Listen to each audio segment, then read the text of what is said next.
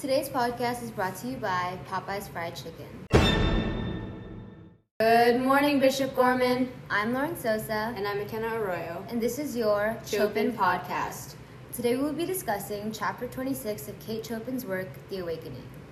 Chapter 26 starts with Arobin's apology to Edna, which embarrasses her and she debates whether she should respond. It is not until she remembers that not responding will show an improper notion to their relationship does she acknowledge his apology. Rather than simply writing back, Arobin unexpectedly visits Edna's house, which prompts Edna and Arobin's relationship to grow more platonically intimate. Arobin learns how to handle Edna's various personality traits, and Edna learns to trust Arobin as a close confidant. After Arobin's sudden visit to Edna's house, she visits Mademoiselle Reisz, whose personality she usually finds offensive, she now finds spiritually freeing.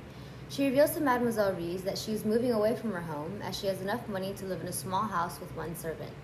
She tells Reisz that she will enjoy her independence and freedom, but will not tell her husband, Mr. Pontellier, as she believes he will call her demented. Chopin re- reveals that Robert writes letters to Reisz, not Edna, one of which says that he will return home soon but has no date. Mademoiselle Reisz always shows Edna the letters, and the reason Robert does not write to Edna is because he loves her and wants to forget her. From this, Edna finally admits that she loves Robert and goes into detail as to why. At the end of the chapter, she writes tender messages to her children and gives them a box of bonbons. She also writes a letter to Leonce telling him about her decision to move and his obligation to help her with her farewell dinner before she leaves. This chapter ends with a cheerful, bright tone as Edna starts a new life. There is a lot of personification in chapter 26, but the most significant is when Chopin says, He is ready at all times to, to submit to her moods, which were as often kind as they were cold, in which Edna's moods personify the actions of being kind and cold. Chopin 80.